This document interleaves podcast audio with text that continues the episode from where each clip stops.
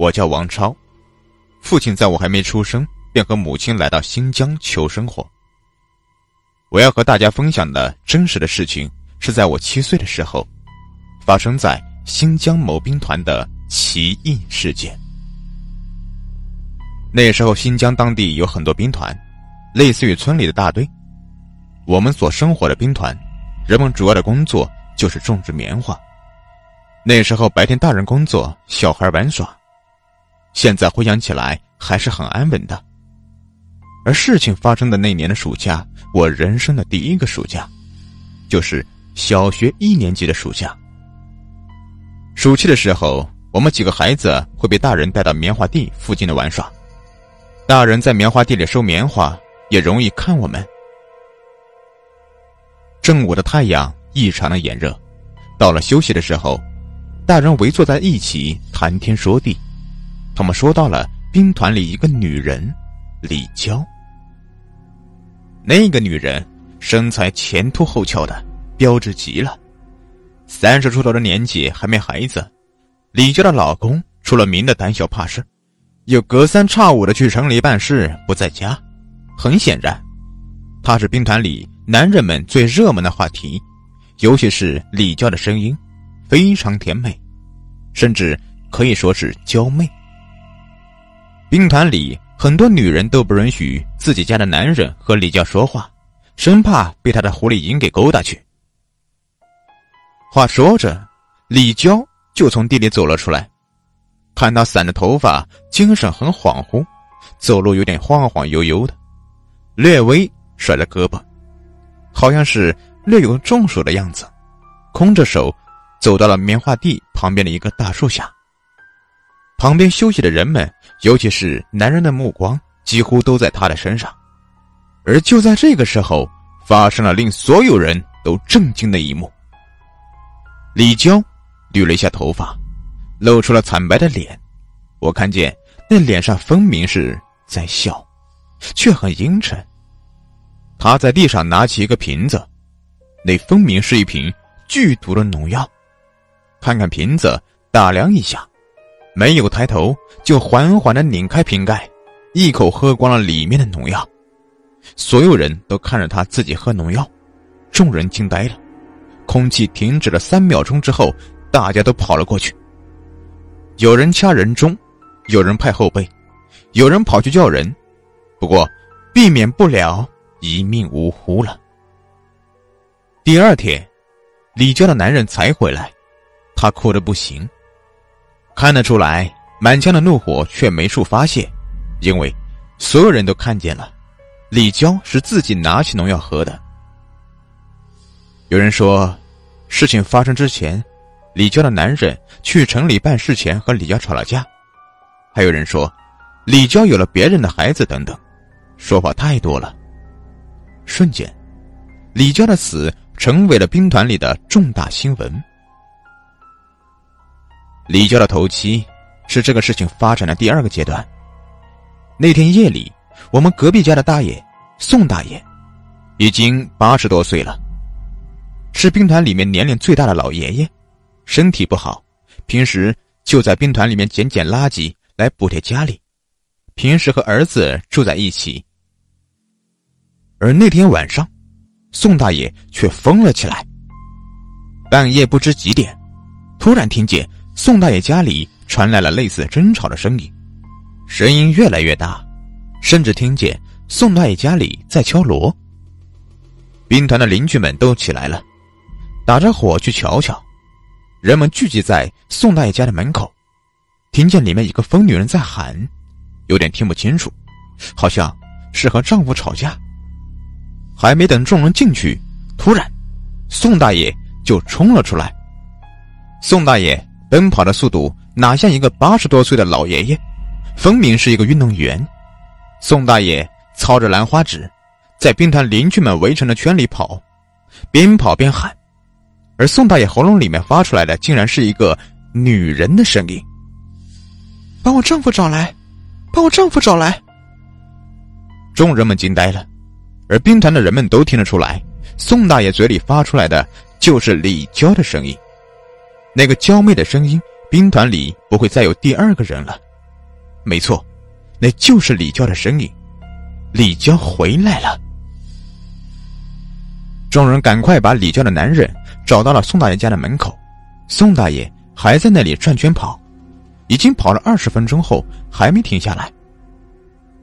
李娇的男人还在睡梦中，被兵团人生生的给拉了过来，还没回过神来，刚到宋大爷面前，宋大爷看着李家的男人突然停止了跑步，也不再喊，盯着李家的男人看了两秒钟，一个箭步扑了上去，抱着李娇的男人在他耳边说了几句话。宋大爷说完后，反复强调的大喊起来：“你一定要记住，你一定要记住啊！你一定要记住啊！”说完，便一下子瘫倒了。宋大爷的儿子始终在旁边看着，一把扶住了他。李家的男人从恍惚状态中回过神来，若有思索的镇定了一下后，看着宋大爷。那眼神就好像宋大爷真的就是李娇一样，不舍得分离。宋大爷被儿子抱进了屋里，李娇的男人却眼神犀利的巡视四周的人们。人们都发呆的看着他，他的眼神愈发很坚定。听兵团的人说，那天晚上李娇回来了，附身了宋大爷。宋大爷和李娇男人说的内容是：那天我不是自己想死的，而是有一股莫名的力量让我拿起了农药。你要替我报仇，我会把名字说出来，你要记住。具体名字大家是不知道的。不过后来没多久就又出事了。兵团里的黄脸婆张会计得病了，起初，大家没有把张会计的病。和李家的奇异事件联系在一起，一直到兵团里的卫生员小张透露出来，张会计的病根本不是活人的病。张会计浑身难受，肌肉酸软，根本起不来床。后来送到了城里，一直送到了省城里的大医院，大夫做检查根本就查不出来任何问题，所有指标都正常，就是站不起来。浑身没劲，后来实在耗不起了，就带回来家里养。听说有会看事的仙姑，就请来看，其实就是类似跳大神的。看事的仙姑说，张会计是被人诅咒了，而且咒怨很深，他只能看，不能解，除非施咒的人不再继续施咒才行。没过多久，张会计的妹妹也生病了，病情和张会计一模一样。没办法，去省城医院看了一遍，还是和张会计一样，没有任何结果。上次给张会计看事的仙姑来看，摇头感叹道：“和他姐姐一样，甚至是同一个诅咒。”这回兵团里面彻底传开了，说张会计平时。就嫉妒李娇，总是怀疑一个李娇勾引她的老公，于是张会计就和他的妹妹一起下了诅咒，害死了李娇。李娇死不瞑目，附身宋大爷，传话给丈夫，教会丈夫方法反噬诅咒，去报复诅咒李娇的人。而张会计和他妹妹就是其中两个。没成想，三个月内，另外有三家的人。女人都出现了张会计和他妹妹的情况，这件事情马上惊动了兵团里领导。兵团的领导本是不迷信的，不过兵团里面一下子出现五个不知何病的女人，又有李家的事情，也没办法，就把这几家的女人和家人聚在一起，质问他们有没有做过对李娇不好的事情，他们都矢口否认。可是。连兵团领导都不相信了。质问到最后，张会计说：“让家人都出去，留下五个女人和兵团领导单独说。”好像沟通了挺久，一两个小时，只知道兵团领导是摇头叹气的出来的，然后带人直奔李娇家。敲门敲了半天没人开，按理说李娇的丈夫应该在家，兵团领导来不及带人推门进去，一进屋着实吓了一跳。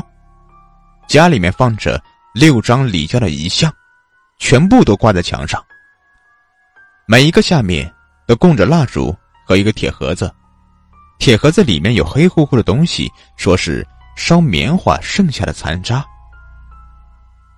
见李娇的丈夫不在家，兵团领导决定等。可是等了一天，也没见李娇丈夫回来，领导们就回去了。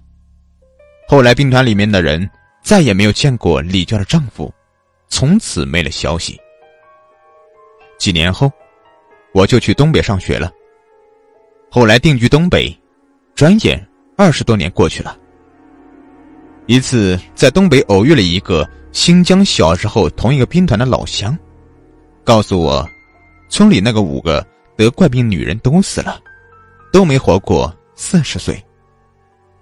最后一个去世的是张会计。有人说，在张会计的葬礼上看见了李娇的丈夫。那是她最后一次露面了。当天葬礼结束，就有人去李娇家里找她丈夫，以为她回来了。后来大家等了很久，发现还没回来。不过。发现六张遗像，却少了五张，只剩下中间的一张。